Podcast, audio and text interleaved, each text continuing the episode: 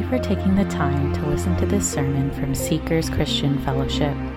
We believe that God's Word completes the believer, making them fully equipped men and women of God, ready for every good work.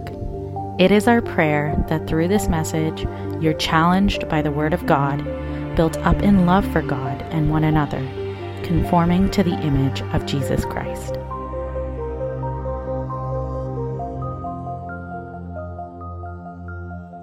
Levity at times, too, wouldn't you agree? Not only joy, but some levity, sometimes humor at a brother's expense, I would say.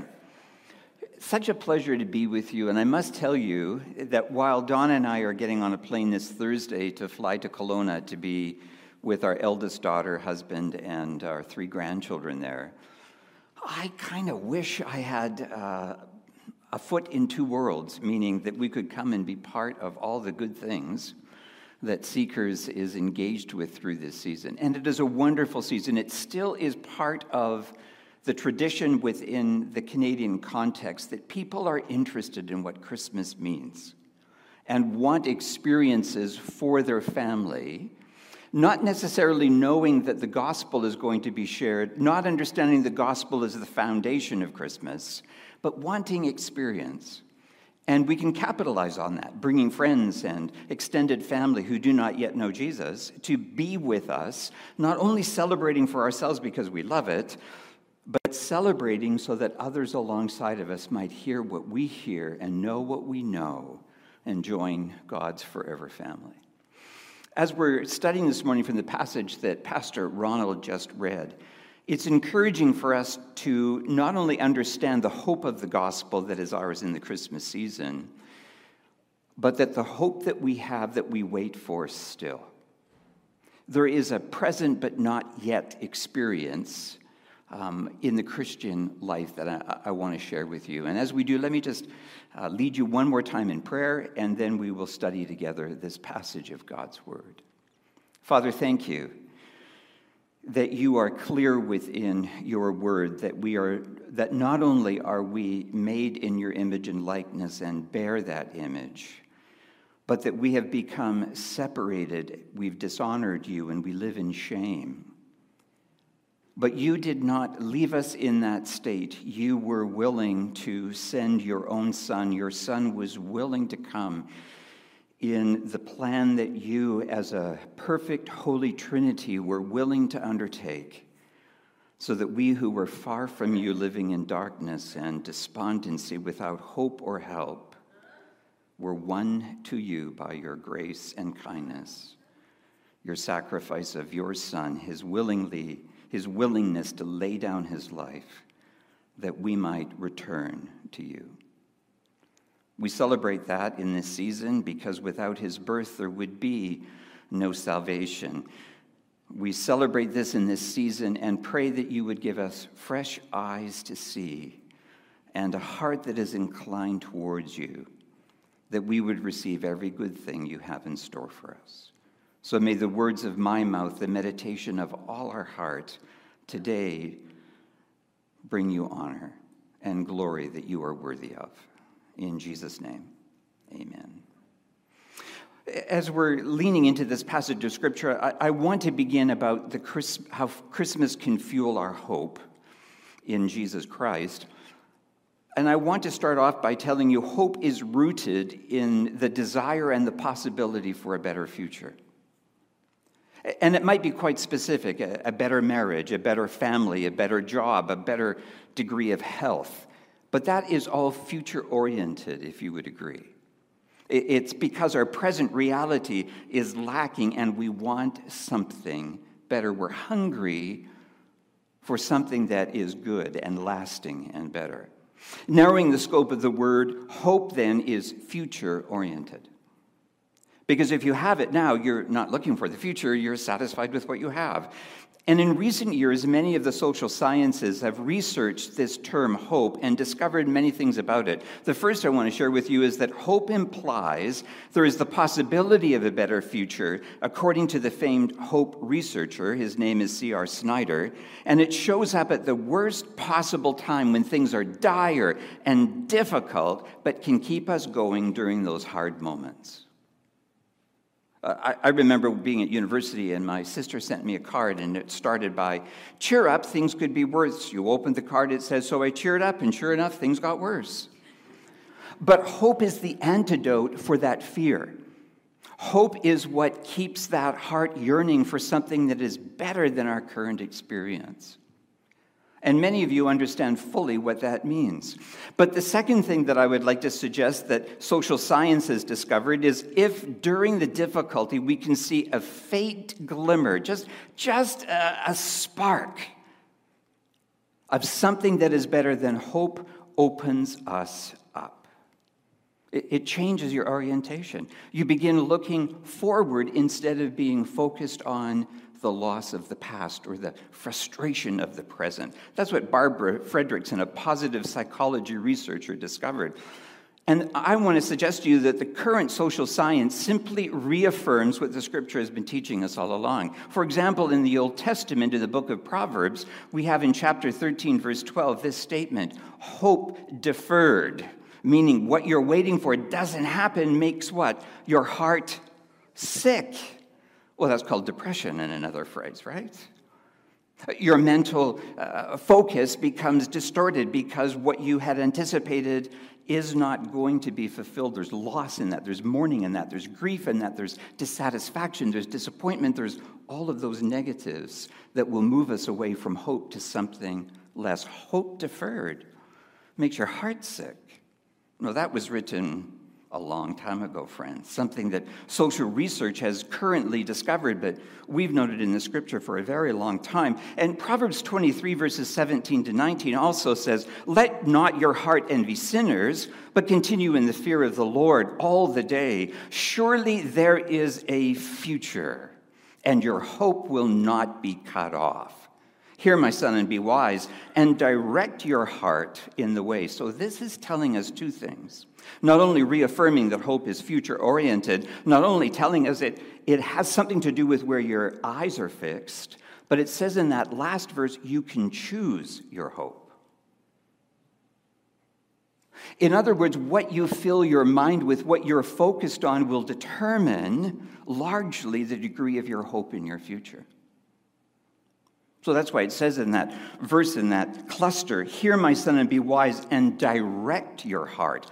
Push your heart in the right way to be fueled by the hope that God alone can bring. So, do you notice in the last proverb that you're choosing it? In other words, hope is not simply a future you want, but it can be a future that you couldn't know to want that is based in the promises that God alone can give you and fulfills. And that's different than the world can find. It's not so much about positive thinking, it's more about the direction of your heart towards those things that God wants you to have. Because you see, the fear of the Lord, as it's written in that text, the fear of the Lord, right? That there's a future that we should be fearing Him, not fearing, as it were, not directing our, our hearts towards those people who are around us that are not fearing God, but when we direct our heart towards Him, then we find what it is that He has for us. Because there are the fear of the Lord, if we use that term in the Old Testament, which is common both in the book of Proverbs, in the Psalms, and in other places, we would wonder what does that mean? Like, why should I be afraid of the one who's bringing me hope? Uh, that doesn't make sense to me, but it does if you understand what fear really means in this context. In the first place, this fear of the Lord does not mean an irrational fear that defines logic. For example, some of you might be afraid of clowns. Well, maybe if you've seen some of those terrible horror movies about clowns, that fits.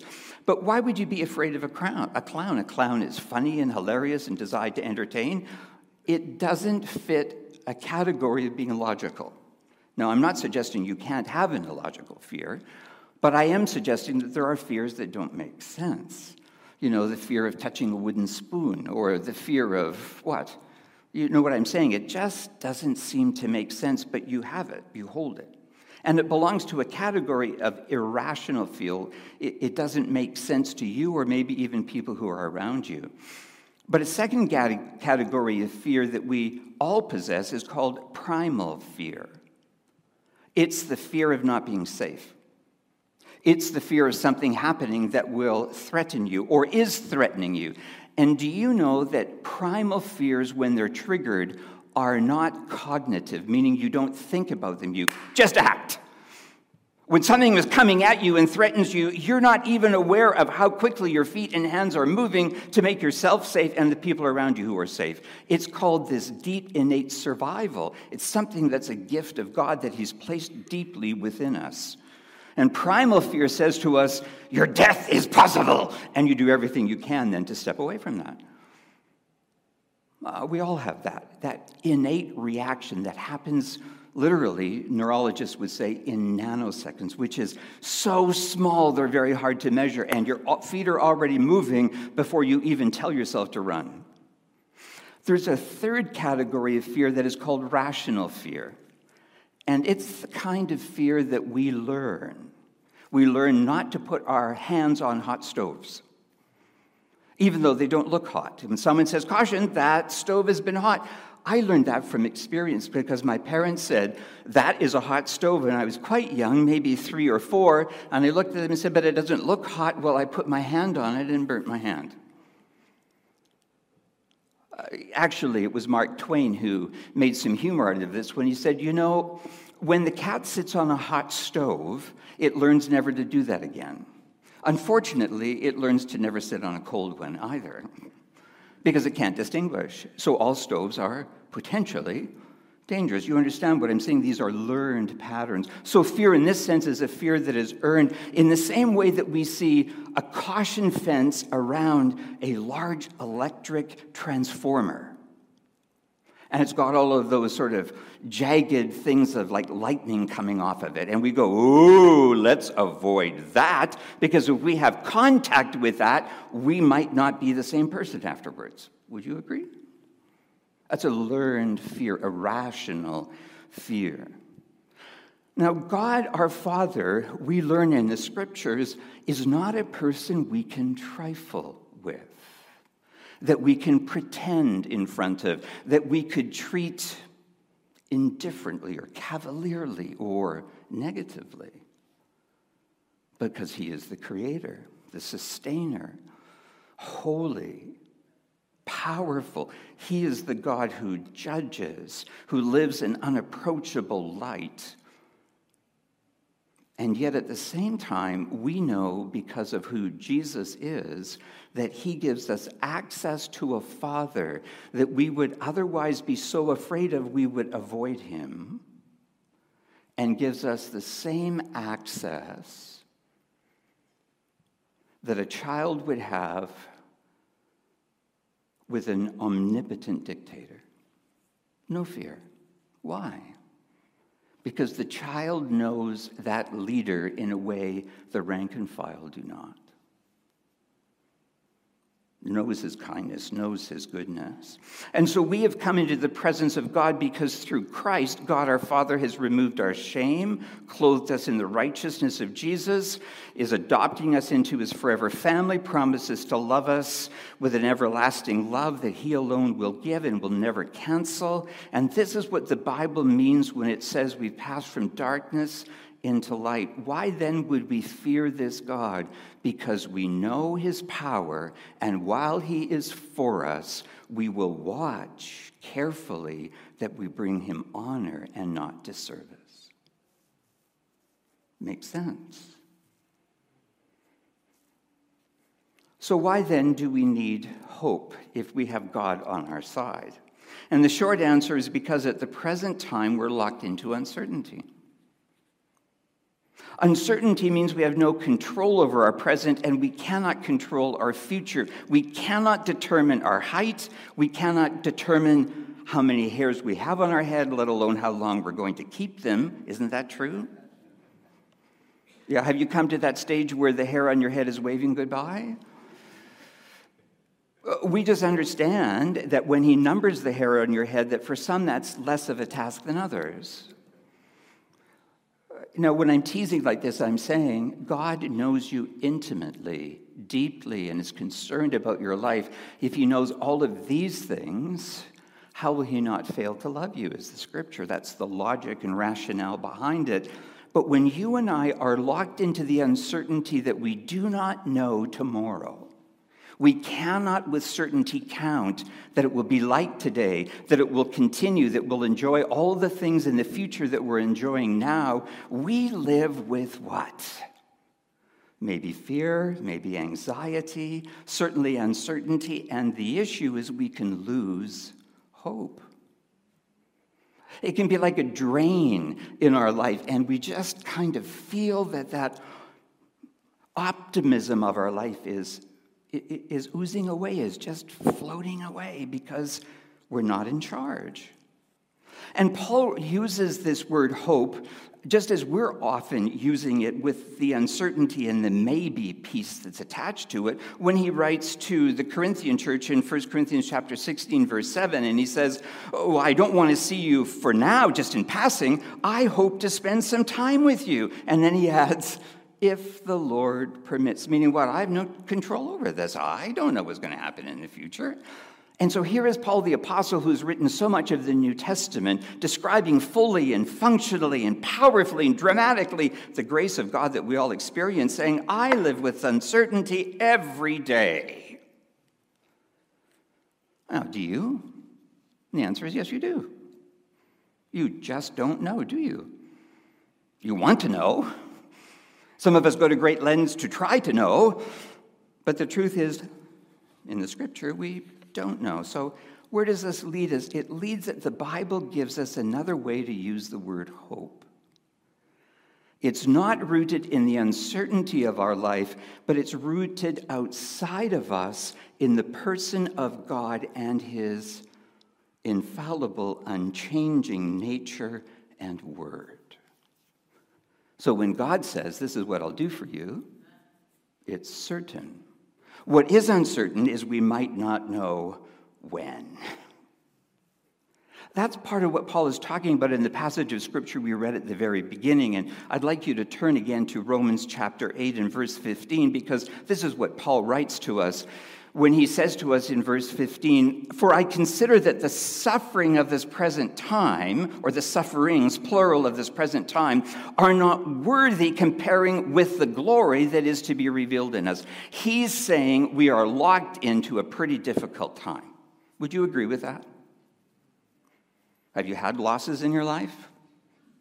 Ones you don't know if you can survive, let alone want to survive because they flatten you? Disappoint you, frustrate you, and in anguish you cry out, Oh God, why?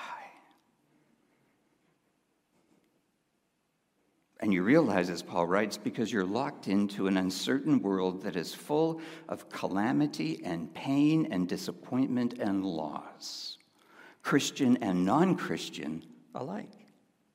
Would you agree? Well, it rains on the just and the unjust. That's very positive, but do the just and the unjust also suffer similar fates of disease and plague and pandemic? Christian people went to the hospital, probably in the same numbers that non Christian people went to the hospital. It'd be rather stunning, wouldn't it, if no Christians got COVID? Now, we might pray that way, oh God, protect me. It's reasonable prayer to ask, and you may well be giving God thanks and praise that He has. But is there a guarantee that this will not touch you? No, Romans 8 is telling us we're born into this circumstance, this uncertainty. In summary, we need hope because we live in uncertain times. Throughout the Gospels, we read of the ailments and illnesses and many other things that devastated families in those days, and infant mortality was a common experience men and women starting their families lost children to fevers and illness and unexplained issues, nutrition that they just didn't understand in that time. Grief, loss, uncertainty was everyday experience in the life of the majority. Which captures powerfully in verse 18 what he said and also develops it in a surprising way in verses 19 and 20 because Paul says, uh, you know, what we're experiencing can't be compared with what's coming. That's future oriented, right? In other words, he's saying there is something coming that will actually obliterate from our mind and memory all of the things that we've experienced so far. That's incredible to think of it in those terms. Not that we won't have the memory, it is that we won't be living in those memories, because of what God is bringing to us. Look at verses 19 and 20. For creation waits with eager longing for the revealing of the sons of God. Verse 20. For the creation was subjected to futility, not willingly, but because of him who subjected it, and here's the kicker, in hope. What that means is that when we were at our worst, defied God, and the curse fell on this planet, God was not done with the planet. He wasn't done with humanity, and He had a purpose in our futility. Not only our futility, but the whole of the futility of the planet. And you say, well, what's futile about the planet? Well, just think about it. So much decay and disease going on the planet. Wouldn't you agree? And what Paul is actually saying is that creation itself mourns that experience, feels locked into something it cannot change. We understand this, don't we? Famines. We understand eruptions of volcanoes. We understand how this world is gripped right now in global warming. It's alarming, isn't it? Should be alarming. It's part of the futility that grips the planet. And it's part of humanity's work, at least if we listen to science currently, that we're in the mess that we're in. And we have no idea where it's going to lead, do we? Uh, it could be chaotic, could be challenging. So, in these verses, Paul is confirming our general observations. We're locked into loss and less. And Paul writes, as you think about today and tomorrow, understand that God has a plan and he's leading uh, towards us. And if you're like me, you're going, well, what is that plan? Tell me, where is that that you're taking us? And there is a future that God is going to bring to us. And this is what he writes in verse 21 that the creation itself will be set free from its bondage to corruption and obtain the freedom of the glory of the children of God. What does that mean? I don't fully know. But I can give you some maybe likes. Imagine the lion and the lamb laying down together without fear.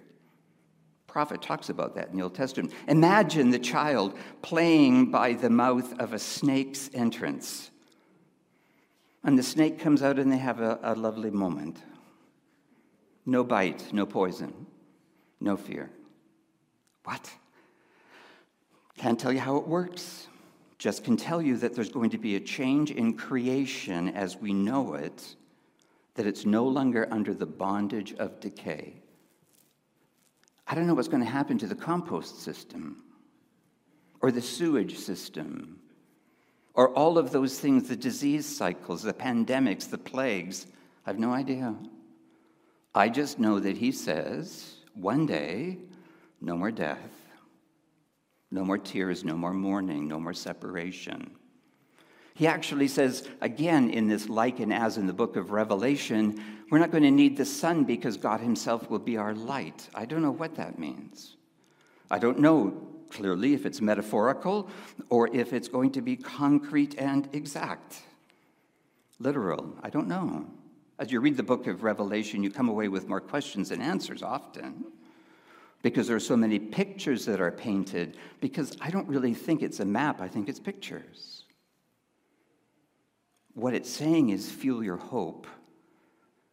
There is a future that is coming, and this is what we're told in the scripture here, if you can receive it, is that the grace that is ours in Jesus Christ has a larger effect than your salvation. It changes the planet, it changes creation. It changes the corrupting, decaying order of life. Wow. He's reminding us of these things because we get locked into the current paradigm and we can't see the future until we read the promise. We know further, he loops back and he says, For we know that the whole creation has been groaning together in the pains of childbirth until right now. I don't know about you, but that's an awful picture. I've gone through childbirth with my wife three times. It was traumatizing each time. Now, out of each of those lovely children, and I know that my wife was in childbearing for hours.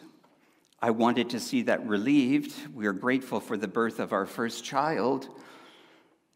But in that entire process, that writhing, that pain, that discomfort, that waiting, this is what Paul is talking about. We're, and he says we know the whole of creation has been in that phase from what? The time of Adam until now, waiting waiting in anguish, waiting in anguish, waiting. Then he writes, and not only creation, but we ourselves, we who have the first fruits of the Spirit, we groan inwardly as we eagerly, what? We wait eagerly for adoption as sons, the redemption of our bodies. Again, I'm not sure all that it entails, but I can hardly wait for the day when we will be different. Right? There is a kind of taste that we have right now called grace through faith in Jesus, that we know by faith we are his family, but we're waiting for the day when all of this that we've been talking about will be done away with and we will ever be with Jesus.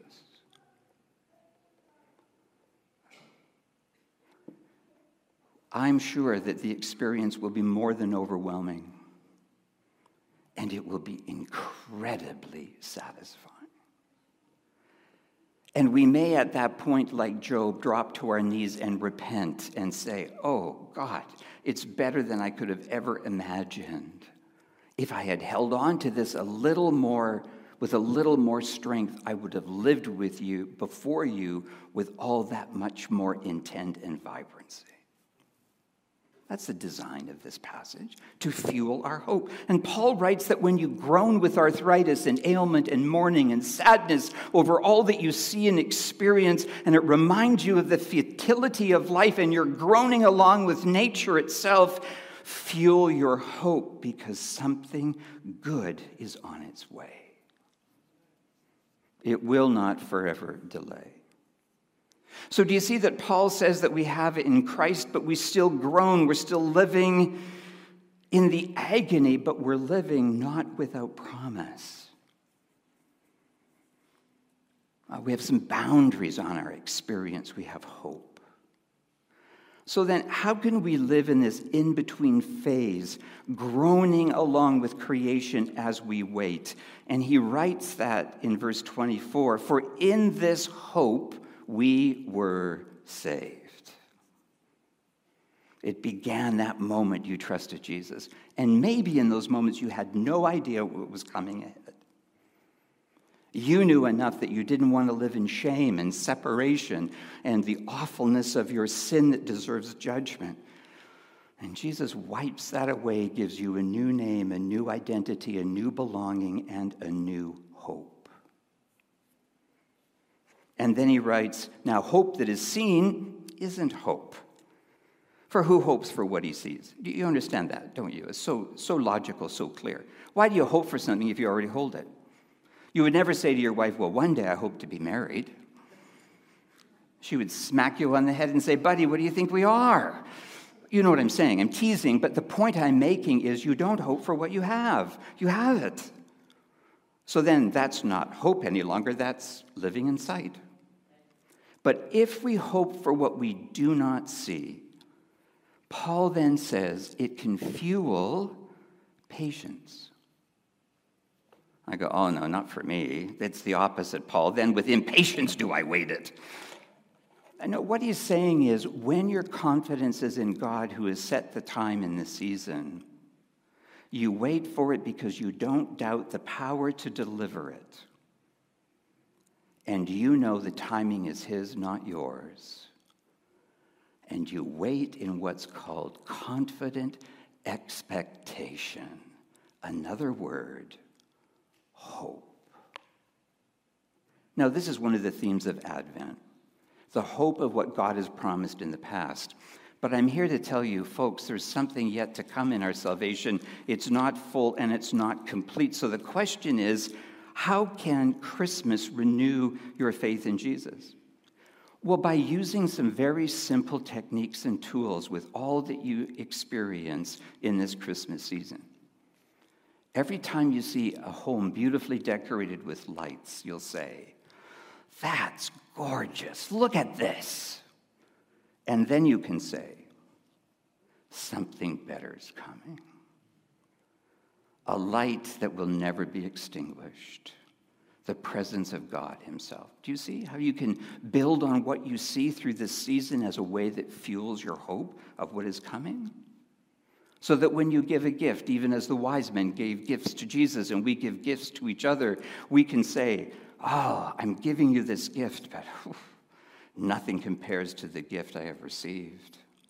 And God, there is a greater gift yet coming when I will be yours and you will be mine, and we will be in a life that is hard for me to imagine. Do you see? You can use all the things of the Christmas season both to celebrate what God has done for you in Christ and fuel the hope you have for what He is going to do in your future. So when you come and you eat, and probably you're going to eat too much, and you might have to say to God, I'm sorry. It was so tempting, I, I, I overate. That's what feasts are for, aren't they? Genuinely. And you can say, but one day I will be at the marriage table of the Lamb, and we will feast as we've never feasted and celebrate as we have never celebrated. And it has only just begun.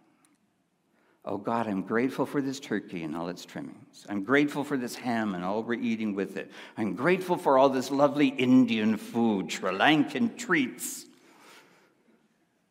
But the best is yet to come. There was an old lady in a church not unlike this one and when she died, she gave these instructions to her family and her pastor bury me with a fork. They said, A fork? Bury me with a fork. And, Pastor, don't you know? This is the most meeting eating church I've ever been in. And when we have one of these great celebrations, this is usually what the person that's hosting says. Now, save your fork dessert is coming. Do you see the connection? The best is yet to come. It's a simple and a corny story, but it needs to settle the truth and anchor it in our heart. This life is not what you're locked into. And Paul actually says if we're only celebrating Jesus here and now, of all men, we are the most to be pitied. Why? Because we give up to be in alignment with God all of the things that the world is indulging in. Why? Because we believe that that will never satisfy you, but what God provides for us in Christ is the best that is yet to come. It's worth it. The sufferings of this present time aren't even on the same page to be compared to the glory that is ours in the future in Jesus. Go through this season with joyfulness, but remember, the best is yet to come. Fuel your hope in this Christmas season. Father God, thank you for the joy of your word and the joy of this season and the hope that lies ahead of us. May we lean into it and may we with joyfulness share it. And we pray it for your glory and our good. In Jesus' name, amen.